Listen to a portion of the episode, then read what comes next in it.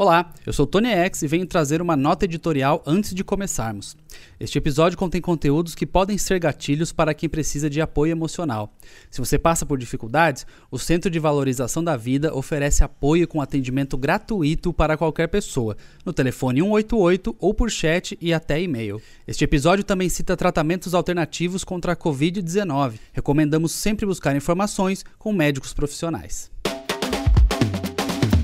Olá, sejam todos bem-vindos ao novo programa aqui dentro do podcast Tenho Mais Discos Que Amigos.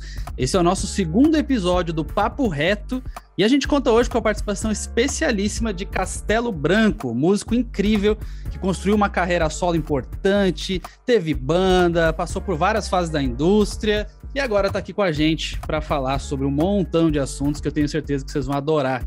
Certo, Lucas Castello Branco, seja bem-vindo. Obrigado pela participação, cara. Obrigado a vocês. O Papo Reto tem apoio da Tunecore, a distribuidora digital que mais se preocupa com os artistas independentes. E vale sempre lembrar que com o cupom TMDQA você ganha desconto para o serviço de distribuição dos caras para colocar a tua música em todas as plataformas digitais.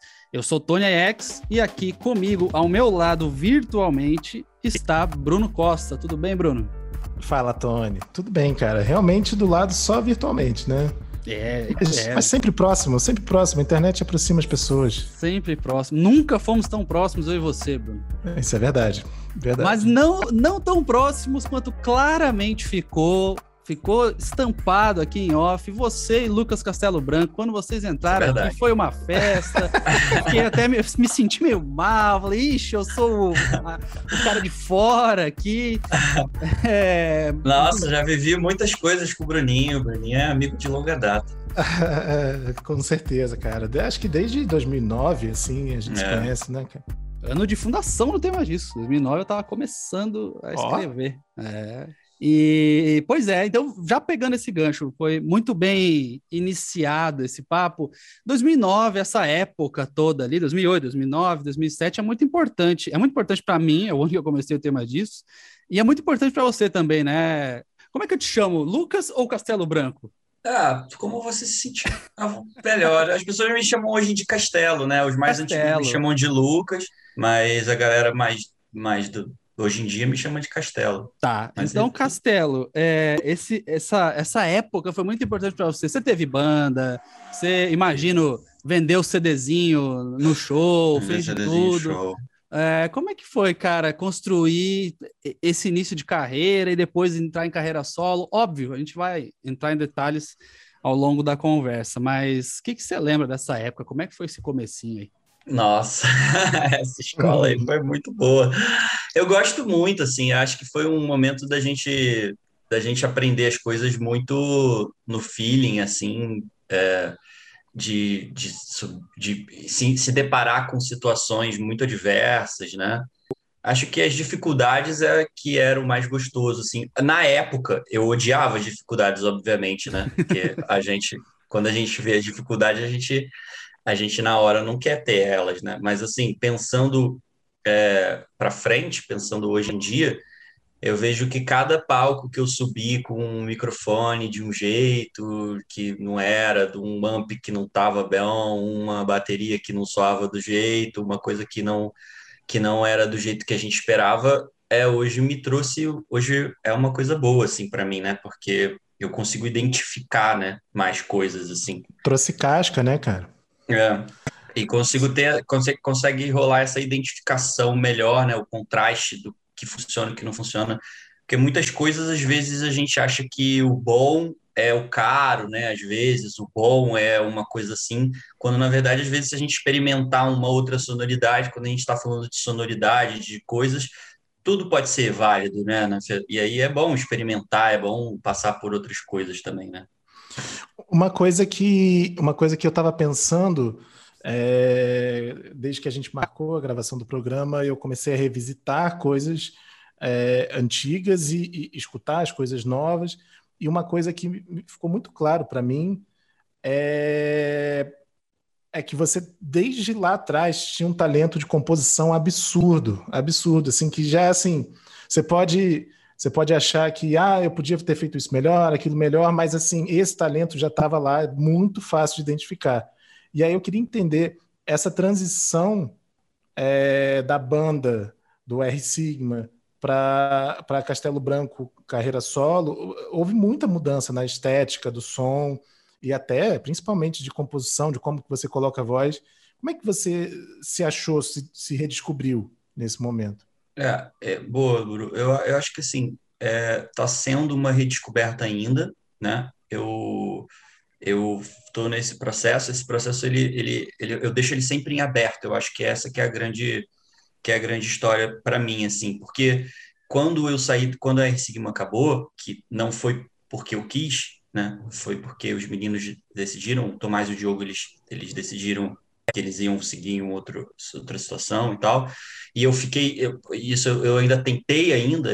Eu, o GB e o Eric, a gente ainda tentou botar... A gente colocou uma outra pessoa no lugar e tentamos fazer uns shows para eu entender que não era aquilo, para eu falar, nossa, sem os meninos não é isso, não dá, e aí agora eu preciso entender o que eu vou fazer. Então, eu fiquei nesse processo, eu deixei aberto, assim. Aí eu falei, nossa, como que eu vou me revisitar e revisitar as coisas que eu vivi. E aí eu fui para onde eu vivi, fui para onde eu fui criado, fui tentar me conectar com coisas que eu já não estava mais conectado ali naquele momento, né, na banda, porque não era aquilo.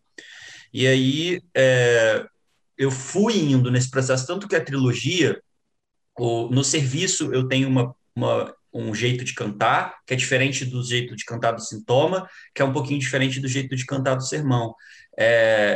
Eu estou experimentando ainda, né? Quase aquela coisa de tipo, eu vou, coloco mais num lugar. O Sermão, ele tá um pouquinho mais ROSIGMA, né? Ele tá com a voz um pouquinho mais para fora. E aí eu fui tentando entender isso, assim, dentro dessa experimentação toda, como que eu poderia me colocar, né, nessas canções. Mas aí você falou, acho que as canções, elas sempre... elas têm uma similaridade, têm um porquê, né, parecido. Só é muito diferente, às vezes, o jeito de eu interpretar, ou como eu coloco e tudo. Agora, mais com o eletrônico, que já é uma outra onda, e com esse disco novo também que vai sair, que já é uma mistura de tudo que eu vivi até hoje para tentar resolver. Então, tem várias coisas. E, cara, assim, querendo ou não, o ROSIGMA tinha um status assim... cult com o público, né? Começando a dar números quando vocês terminaram. Era uma coisa tipo, a galera tinha muito fã. Eu acho que a gente deu a graça de cair com a galera do Rancor aqui em São Paulo, que foi um divisor de águas pra gente, assim. Porque quando eu me aproximei do Teco, esse capítulo da nossa história foi um capítulo que levou a gente para um lugar interessante. Porque a gente veio para São Paulo, a gente veio de carro para São Paulo, os cinco. A gente ficou num hostel super doideira, assim. Eu, Tomás e o Diogo no mesmo quarto, cinco. O Eric e o GB ficaram na casa do tio do Eric. Eu e o GB e o Tomás ficamos num quarto. Foi quando eu peguei pneumonia, assim. Foi a primeira vez que eu tive pneumonia e foi horrível, assim, fiquei delirando. Eles me levaram, me colocaram, me deram banho, tiraram minha roupa, me deram banho. Vários episódios, assim, muito loucos, assim. E eu fui delirando pro hospital. Foi foda porque a gente dormia num lugar, a gente tava num quarto que a janela era aberta pra rua, que não tinha janela, era uma grade só, não tinha janela. Então o ar entrava. E aí eu nunca tinha vindo a São Paulo. O ar de São Paulo é diferente do Rio, várias coisas diferentes, né? Então foi a minha primeira vez em São Paulo e aí eu peguei pneumonia nesse quarto, assim, foi uma loucura. E aí a gente ia na Galeria do Rock, a gente imprimiu uns flyers, a gente ia na Galeria do Rock todo dia ficar entregando essa parada. Olha aí. E aí, assim, a gente conheceu a galera do Dance of Days, que tinha a loja, o Nenê, e aí, por isso eu conheci o Teco. E aí, nessa força, o Teco viu essa força e falou, velho, vamos abrir um show do Rancor, porque vocês estão aí na pegada. E a gente abriu, e aí, a partir daí, foi uma história diferente pra gente, assim, em São Paulo, né? Começou a ter um lugar. Mas foi muito na guerrilha, assim, mesmo. O negócio da gente ir se fuder pra cacete, assim, no carro. Nossa, eu me lembro que foi um episódio muito doido, assim, da minha vida. Quem acompanhou sabe desse tipo de rolê, né? E, E como, até assim, de uma perspectiva que eu tive na época, era uma coisa muito de, tipo, algumas oportunidades apareciam, aí ficava tipo, ah, agora vai. É. E aí não foi tanto quanto poderia ter ido. Daí tem outra oportunidade que aparece, você fala, não, dessa vez... É. Não, e aí eu trouxe o assunto à tona, porque eu ia perguntar como que é doloroso o processo de terminar, e todo processo de fim já é doloroso, ainda mais quando vocês estavam com uma base interessante. E eu lembro que colou muito essa coisa mesmo, porque eu conheci vocês porque um amigo meu falou, ah, você gosta de Rancor, então ouve isso aqui. Eu lembro que colou muito o Rancor mesmo. Caraca, e... Mas aí você já veio com 1 milhão de histórias incríveis de guerrilha mesmo, que parecem que hoje não fazem mais sentido, mas não é bem assim, né? Parece que a galera ainda fica nessa onda de, tipo, tudo é Spotify, tudo é digital e tal. É óbvio que isso faz toda a diferença e aonde as músicas estão para ser ouvidas, mas o ponto de até a galera chegar a apertar o play ali, tem muito disso, né? Do corpo a corpo, claro. Que hoje, por causa da pandemia, claro, né? Vamos lá, sempre um asterisco, mas espero que volte em breve. Tem muito um corpo a corpo, né? O playzinho, o cara dá o play, a pessoa dá o play na tua música, tem um trabalho gigante por trás. Né? Tem as relações, né? Eu acho que hoje, eu não sei como... acho que ainda rola, eu não tô muito conectado à cena mais underground do coisa, porque eu fui indo e minha cabeça agora foi para uns outros lugares, né? Tipo assim, sou um artista independente, mas vivo as minhas piras, assim, agora de uma maneira um pouco diferente. Mas quando a gente estava nessa época que a gente ficava mais circulando com todo mundo que está circulando, que está movimentando a cena, tinha muito papo de cena, né? Na nossa época, né? Sim. As cenas, quem está fazendo a cena, o que é a cena. Hoje não vejo muito isso mais. Quer dizer, eu não sei, posso estar falando besteira, porque, como eu falei, eu não estou mais muito conectado a esse lugar, mas eu não vejo isso acontecendo tanto, até porque... tem o Instagram, e o Instagram é uma grande cena, né? Digamos assim. Na nossa época não tinha essas coisas, então a gente tinha que ficar se agrupando mesmo, assim, para tentar se conectar. Hoje em dia é uma coisa que você tá ali no Instagram, cada um é sua própria cena, e é um negócio meio assim, né? Não sei, pelo que eu sinto. Mas aproveitando, assim, você antes... estava na cena do rock, você fazia um som que era claramente rock, sem sombra de dúvidas, e aí na carreira solo você já flertou com outros gêneros, né? MPB, você falou agora, né, sons eletrônicos e tudo mais, mas quais foram as novas dificuldades que você não tinha vivido ainda na época do rock e agora você vive e são descobertas de caminhos difíceis ou então até... novidades, assim, que você descobriu nesse processo? Para mim, o mais interessante foi transformar o rock, foi entender o rock não só como uma sonoridade.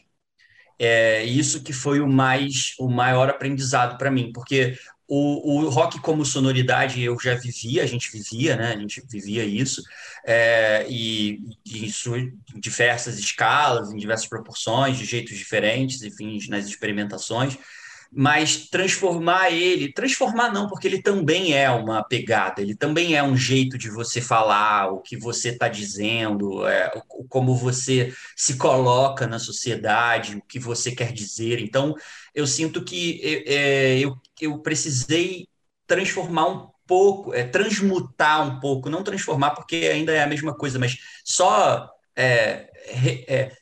refazê-lo a um outro modo para mim. Então, eu nunca deixei nos shows do Castelo de continuar sendo o Castelo da ROSIGMA, com aquele jeito. Então, tanto que eu nunca gostei tanto de... A não ser quando eu faço voz e violão. Aí eu faço voz e violão no formato MPB. Mas quando eu tô com banda, nos shows da Casa Natura, por exemplo, que eu fiz todos, eu nem toco, eu só canto e tenho busco ter a mesma energia que eu tinha... a mesma voz que eu tinha no ROSIGMA, claro que não cantando da mesma forma, mas com a mesma intenção, né? Então, acho que esse foi o maior aprendizado para mim, assim, como continuar com rock, porque para mim é sempre rock, mas dentro, né? Tipo, porque a atitude, o que eu quero dizer, o que eu quero atentar é rock, mas como eu faço, eu vou mudando agora, né? Eu fiz um pouquinho mais MPB, às vezes faço um pouquinho mais baião, tanto que o serviço ele tem, às vezes, uma pegada mais baião, às vezes tem uma pegada mais rock, o sintoma já é um pouco mais leve, tem um pouco mais de eletrônico, mas sempre com o que eu quero dizer, assim, sabe? É, o som muda, mas a sua forma de se expressar ainda vem com drive, né? É isso.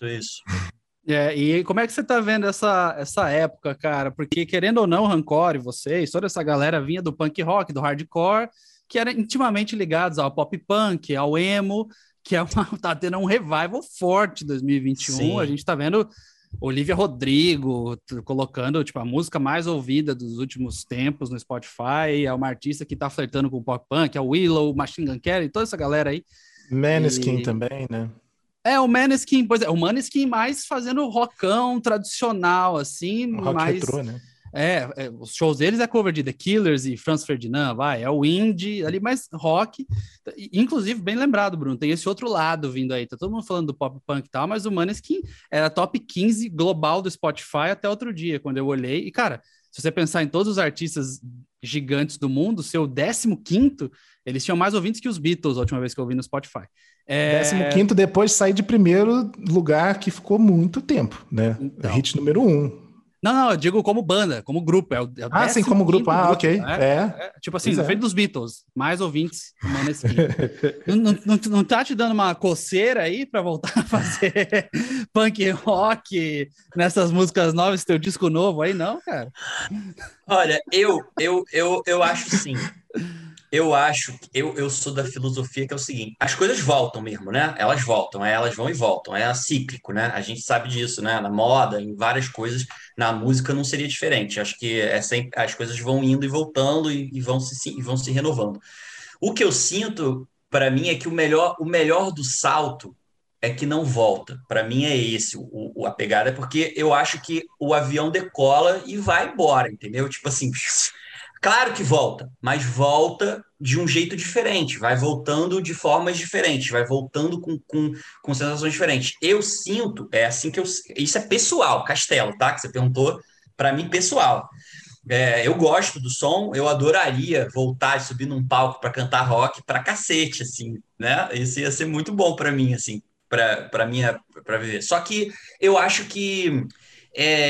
Eu já fui pegando outras vias também, sabe? Por exemplo, eu tô muito no momento do eletrônico, querendo entender o eletrônico, querendo viver o eletrônico, tentar entender como que eu misturo isso com as coisas, as piras dos estudos do sintetizador. Então, isso é uma coisa que requer muito tempo também, sabe? Então, se eu cortar essa pira agora, é quase como um corte de pira para entrar uma coisa que eu já vivi, sabe? Entendi. Então, eu já vivi isso, eu acho lindo, eu adoraria viver de novo, sem, assim, de brincadeira, ou não porque eu não levo a sério, mas porque é uma coisa que eu já vivi, sabe? Não é uma parada que... E eu tô muito na busca do novo para mim, assim, sabe? De tentar ir numa busca do novo. Então, como eu tô nessa pira, aí para mim, pessoalmente, é esses pensamentos, mas... claro que, pô, eu vou achar uma delícia voltar, eu já tô vendo, né, muitas movimentações brasileiras nesse lugar também de novo, né? Total. E aproveitando um gancho do Tony, como é que você enxerga a volta dos shows aqui no Brasil com tudo isso que a gente está vivendo em termos de pandemia? Isso é uma pergunta doideira, né, Bruno? Porque... Eu às vezes, no meio da pandemia, assim, início da pandemia, eu achei que a gente que seria um belo momento da gente repensar como que a gente faz as coisas, né? Só que eu fui vendo que acho que realmente não interessa muito repensar como a gente faz as coisas para muitas pessoas, né? E às vezes, para as pessoas mais importantes, as pessoas que mais precisavam repensar as coisas, elas não querem.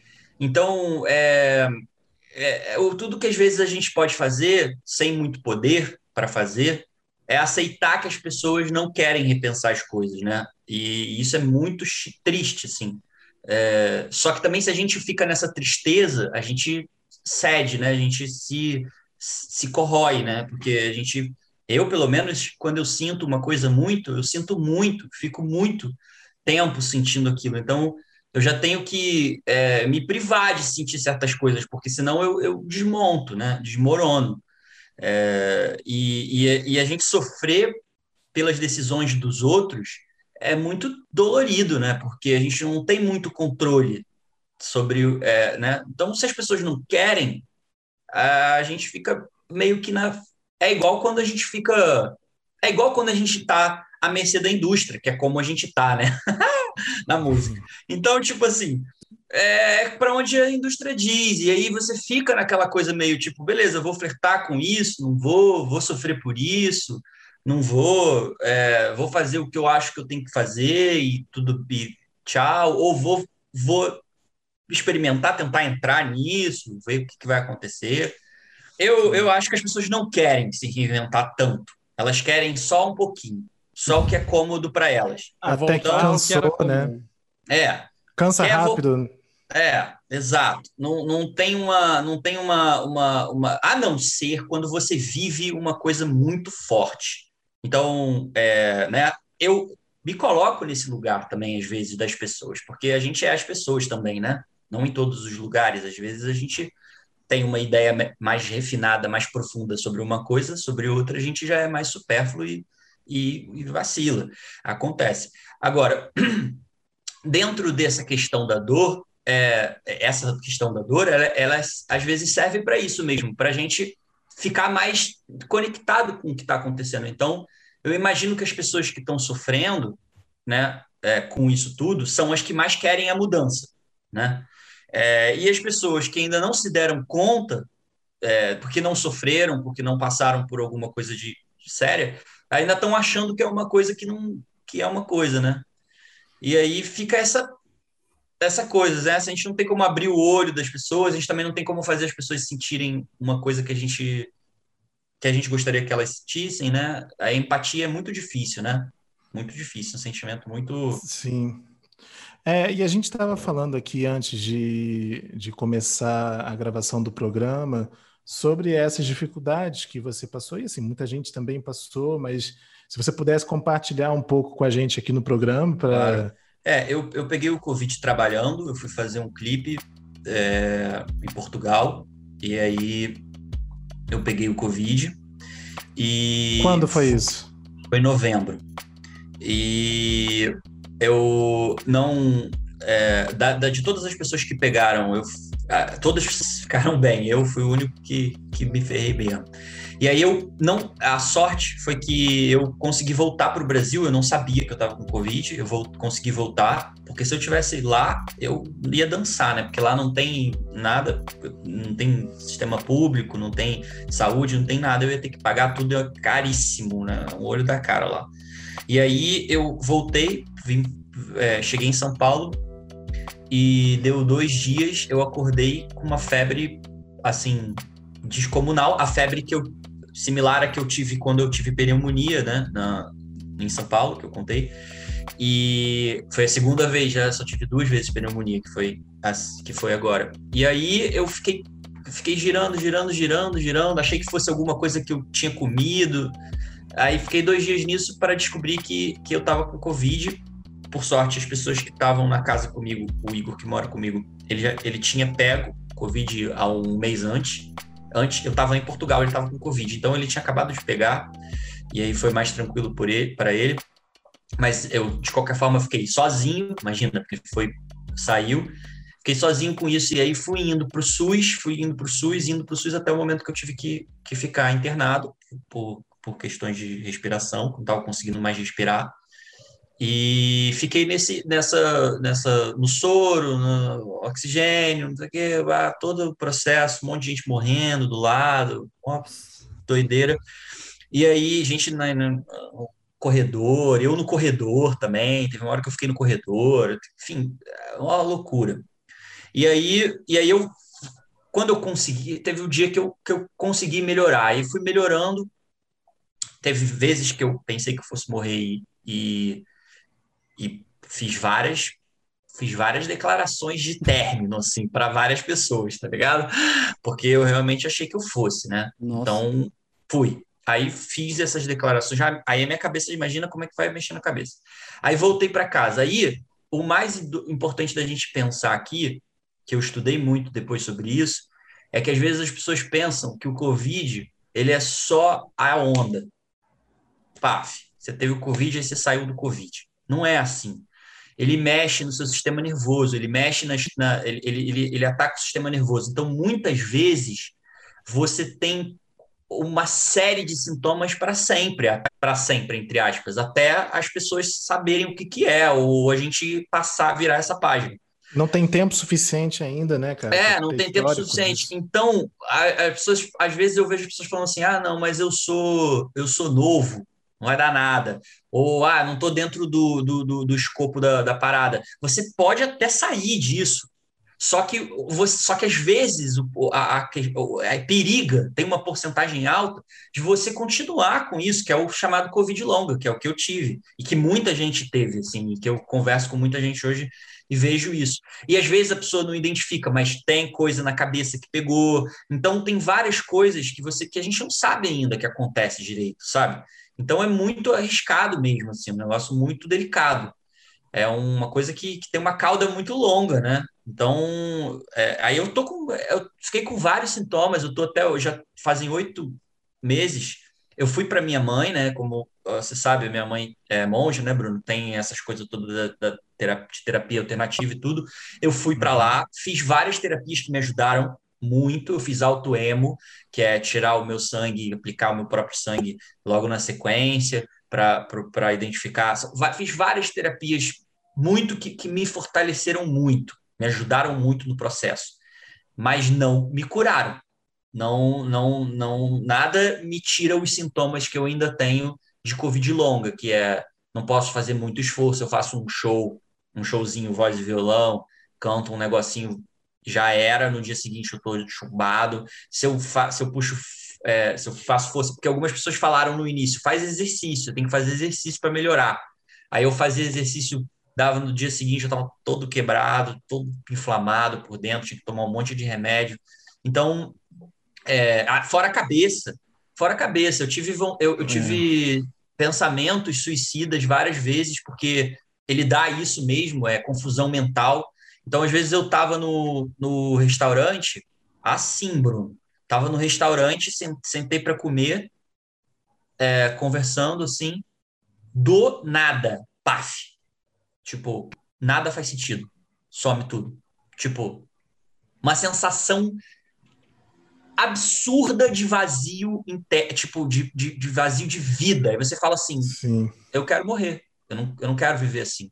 É a primeira coisa que você pensa. Assim. Aí você fica... Aí isso dá 20 minutos. 20 minutos e some. Aí eu fico assim... Aí eu perguntei pra pessoa que tava comigo, você sentiu... depois, no dia seguinte, você me sentiu estranho naquela hora na mesa? Aí a pessoa, não. Aí que eu fui me dando conta de que eu não conseguia comunicar o que eu estava sentindo quando eu estava sentindo isso, tá ligado? Estava só na sua cabeça, né? Eu não conseguia, fico todo arrepiado. Eu não conseguia falar o que eu estava sentindo na hora, tá ligado? E aí isso aconteceram algumas vezes e eu comecei a ficar desesperado. Eu falei, nossa, eu vou me matar, sei lá, tá ligado? O que vai acontecer? Então, são vários sintomas que a gente não imagina, velho, que é um bagulho... Não, e esse processo todo é traumático, né, cara? Que eu comparo muito com uma guerra, né, que a gente tá vivendo. Esse processo todo muito traumático, ele, de fato, ele mexe muito com a saúde mental. E tão muito importante em relação a tudo que você tá trazendo aqui é abordar... Como você está tratando a sua saúde mental? Boa, Bruno. Então, eu aprendi, logo que eu comecei com as confusões mentais, a confusão mental foi o que me deu o gatilho absoluto para sair de onde eu estava, porque até a confusão mental, um monte de gente estava falando assim, você vai fazendo os exercícios, vai piorando, mas vai melhorando, um monte de gente falava várias coisas, e eu aí ficava preservado, ficava quietinho, não fazia, e estava... conseguindo segurar. Quando começou a confusão mental, eu falei, não, isso aqui não tá bom, isso aqui não vai dar certo. Aí eu fui para minha mãe, eu fui para o monastério, só que aí eu vou falar, eu fiz o autoemo, que é uma terapia que eu descobri que estão fazendo nos Estados Unidos com pacientes de pós-Covid, então é uma coisa que, para quem quiser entender mais e procurar, me ajudou, fortaleceu bastante o meu sistema imune. O3 também, terapia com O3, ozonioterapia, que também fortalece o sistema imune. Então, eu fiz várias coisas para fortalecer meu sistema imune, junto com soro, para fortalecer. Quando eu tomava soro, eu saía, parecia que eu estava novo, mas aí depois a coisa ia caindo, né? Mas foram coisas que eu comecei a fazer para me fortalecer. Em segundo lugar, eu tive que começar a realmente dominar melhor as minhas coisas. Então, por exemplo, foi exigido de mim, foi exigido que eu começasse a não ver coisas que eu não gosto e ver coisas que eu gosto. Então, o que é isso? É tipo assim, eu começar a dizer não, de fato, para coisas que eu sei que fazem mal para mim. Eu não podia mais admitir certas coisas. Então, eu realmente parei de fumar maconha, porque eu adoro maconha, mas eu não me considero maconheiro, eu nunca me considerei maconheiro, porque eu nunca precisei de maconha, também não cultuo a maconha, mas eu gosto de maconha, acredito na maconha, no potencial da maconha, no potencial curativo da maconha, né? E tudo que a maconha traz. Porém, eu não me considero maconheiro porque eu nunca levantei essa bandeira, nunca também, não foi. Só que parei de fumar cigarro, nunca fumei cigarro, mas tabaco. Em um momento que o seu pulmão também está fragilizado, né? Com certeza isso. Não faria. Parei de beber, não botei uma gota de álcool, parei de ir em lugares que me faziam mal, que me mexiam comigo, coisas que eu não... Então, tipo assim, eu tive que reeducar em certos lugares, sacou? E de uma forma bem radical mesmo, porque... Senão, é aquela coisa, não estava conseguindo. E aí melhorei algumas coisas, fui melhorando aos poucos. Mas alguns sintomas não passam, Bruno. Tipo assim, coração acelerado, às vezes eu acordo, parece que eu estou correndo uma maratona, meu coração vai a 120 do nada. Eu estou, tipo assim, ali sentado no sofá, o meu coração vai a 120. 120, cara. Sim, é muito rápido. Isso é resquício de trauma psicológico, né? Quando você pegou, não tinha vacina ainda, né? Ou faz muito tempo? Não tinha para mim, né? Não tinha, não era. Porque eu vi um estudo essa semana passada, quase metade das pessoas que foram vacinadas é um número metade menor de que tem Covid longa se são infectadas, né? Então, assim, você foi lá, vacinou e foi infectado, a tua chance de ter Covid longa é 50% menor. Então, novamente, vale o reforço aqui, né? Você não tinha como tomar, mas quem tá aí na fila, molecada, que ainda não foi... Quando abriram... É, lógico. Pensem duas vezes. Quando abriu para pessoas que tinham... comorbidade. Eu tentei, porque eu sempre tive asma e em vários momentos da minha vida eu tive asma. Só que ninguém quis me dar o atestado, porque eu tava bem, sacou? Sim. E aí eu fiquei meio que naquela assim, beleza, eu tô bem, tô fazendo exercício, não vai dar merda. Tipo assim, né? Mas eu tentei, sacou? Sim. E aí eu não consegui também, fiquei meio assim, beleza, vou furar o lugar de alguém e tal. Mas aí... eu peguei e deu isso. Eu gosto de reforçar, porque a gente está vivendo exatamente isso. Você tentou ir e não teve como. E tem gente que está no direito e não está indo. Exato. Não está indo tomar a segunda dose, né? Muita gente. Essa semana passou uma matéria aqui, eu estou numa cidade interior e tal, então pessoas... cidades menores, o que tem de velhinho não indo tomar a segunda dose, aí eles estão indo buscar na casa, é porque a minha esposa viajou, aí eu achei que, sabe, tipo assim, umas desculpas que, cara, não faz o mínimo sentido. Então, até bom esse teu relato aí de uma pessoa que tentou e não pôde e pegou, versus uma galera que tem direito e não tá indo, né? Molecada, exato, principalmente, né? Vocês estão indo. As prefeituras estão fazendo campanha, justamente a nossa fase ali da adolescência e da juventude, a Prefeitura do Rio usou até o Restart para fazer campanha. A galera que gostava das calças coloridas, não sei o quê, vamos vacinar. Então, tá todo um desespero para vacinar, então a gente reforça isso aqui. Mas depois desse depoimento, que eu acho bastante importante e que tem tudo a ver com a carreira também, porque você acabou de falar, né? Faça um voz e violão, no outro dia eu tô mal, isso é tua profissão. Você chegou a falar para a gente antes, num relato em off, que você chegou a temer que você nem poderia mais cantar em um certo momento ali, né? Por um diagnóstico equivocado, enfim. Mas eu queria te perguntar, Castelo, é que a gente vive uma era, você passou por várias eras da indústria, eu também, o Bruno também. Então, eu vivi a era de mandar R$10 numa carta para uma banda e ela me mandar o CD de volta dela. Você deve ter vivido essa fase também. E aí depois a gente veio o lance do download pirata, né? Então todo mundo baixa no Napster e todo mundo é feliz. Aí depois veio, não, agora a Apple tá vendendo... MySpace. Depois MySpace, exatamente, né? Que começo do streaming, acho que o MySpace tinha uns players próprios deles ali e tal, né?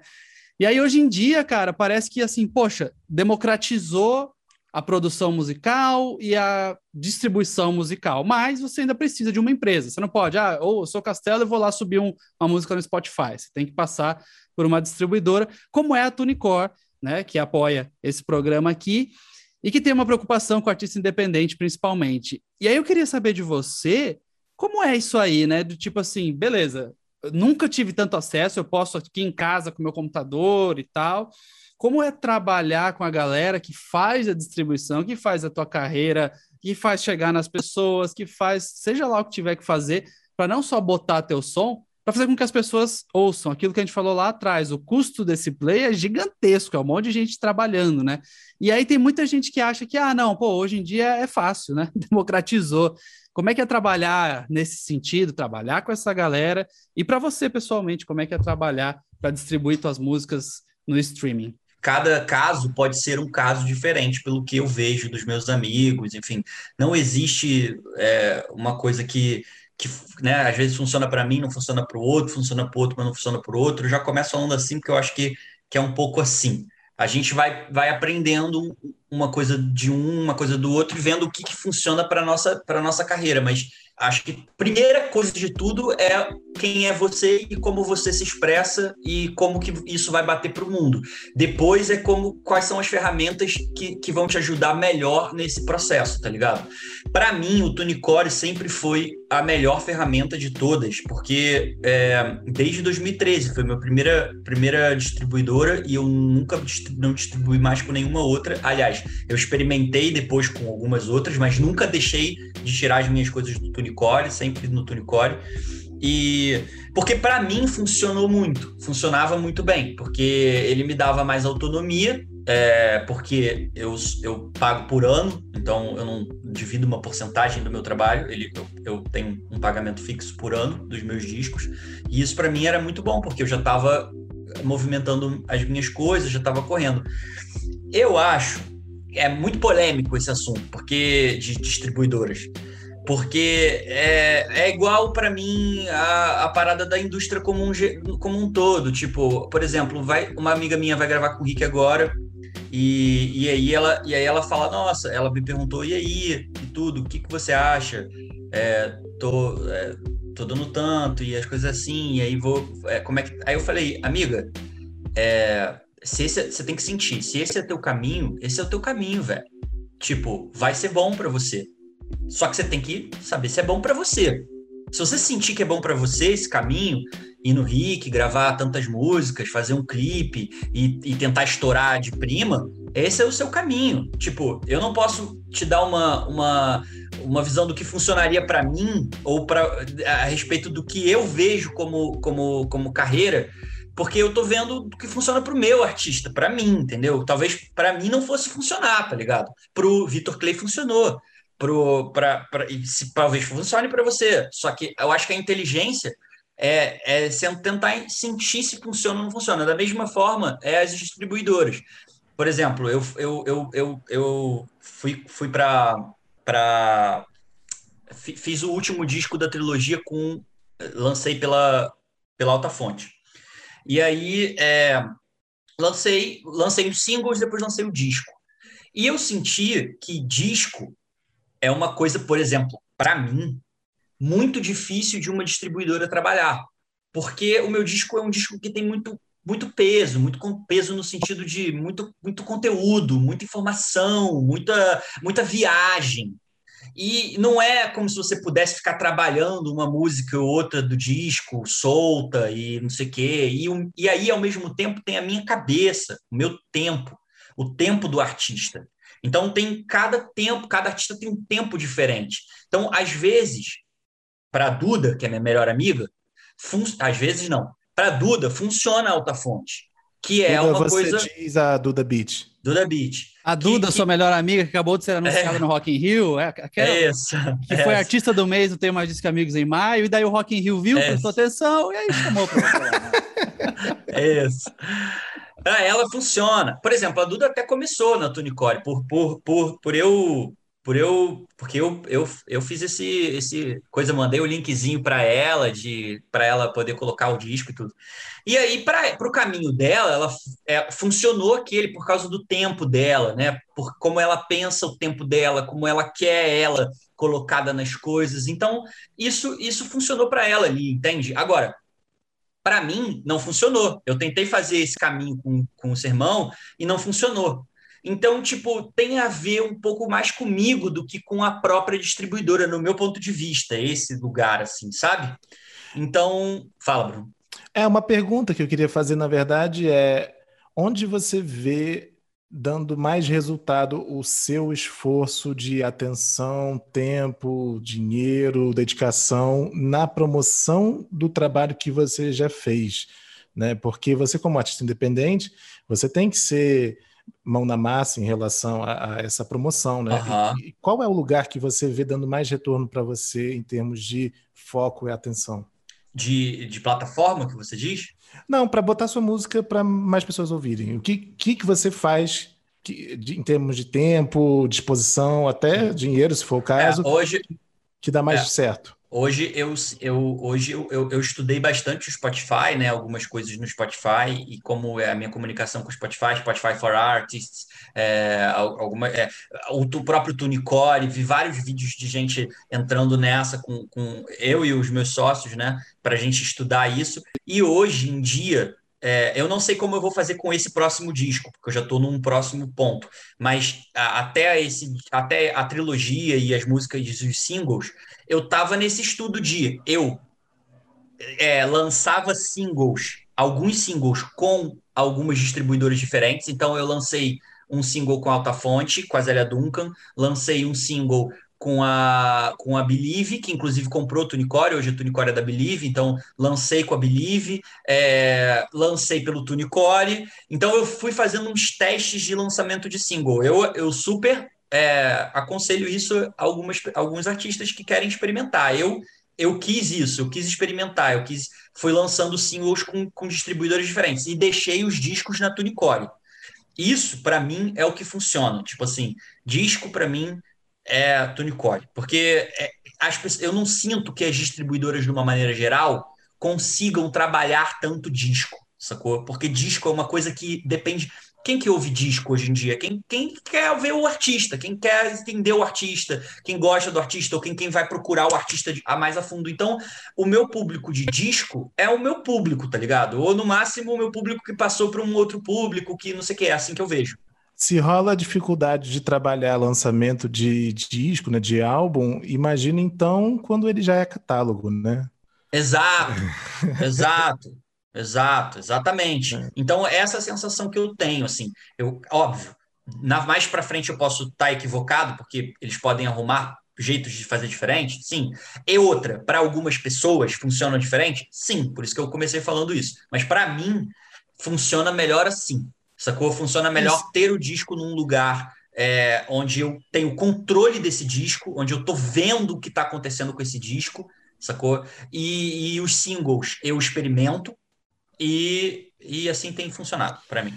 E se você pudesse dar um conselho hoje para o Lucas de 2009, qual seria esse conselho que você daria? Cara, cuidado que o microfone quebra dente, velho. Microfone quebra dente. Dente ou dentes, no plural? Achei várias vezes. Então... esse rock dá ser roqueiro, né? Dentro de você, Muito bom, muito bom. Muito bom, cara. Com essa dica maravilhosa de Lucas para Lucas, a gente vai encerrando por aqui. A gente já passou dos 45 minutos, poderia ficar mais 45 tranquilamente. Facilmente. Mas assim como o disco, não sei se a galera querer ficar ouvindo a gente aqui, né? Então vamos marcar um Zoom, nós três, conversar e beber aqui. Lucas, Castelo Branco, muito obrigado pela sua participação. Foi um papo incrível. Você trouxe vários insights aí de alguém que já viveu muita coisa, né? Obrigadão. Massa, Tony. Obrigado, viu, Bruninho? Obrigado. Saudade, valeu, viu, amigo? Quando isso passar, a gente se vê, né? Se Deus quiser. Tomar esse café tão aguardado aí, vai ter que... Esse café aí vai ter que vir em jarra. Quero ver teu filho pra saber como é que ele tá. Ele tá grandaço já. Pô, tá quase terminando a faculdade daqui a pouco. Terminando a faculdade, eu não sei, mas esses dias o Bruno me confidenciou que ele veio falar que tava usando o Canva. Aí ele falou: pô, ele aprendeu na escola a usar o Canva para fazer umas artes aqui. Eu falei, O meu filho tá na escola de ensino montessoriano, né? Então tem umas coisas, cara, que eu acho que daqui a pouco ele vai aprender a flutuar, cara. Bruno, muito obrigado pela sua participação, cara. Obrigado, Tony. Nos vemos no próximo. E não esqueça, já que o Castelo Branco deu tantas dicas aí, com o cupom TMDQA, você tem desconto para distribuir seus discos e todo o material que quiser lá na Tunecore, certo? Este podcast foi apresentado por Tony Aiex e Bruno Martins, com produção do portal Tenho Mais Discos Que Amigos e Milk Podcasts. Trilha original por Bruno Martins e edição de áudio e vídeo por Rafael Teixeira e Bruce Rodrigues. Muito obrigado, a gente se vê e se ouve no próximo Papo Reto. Tchau!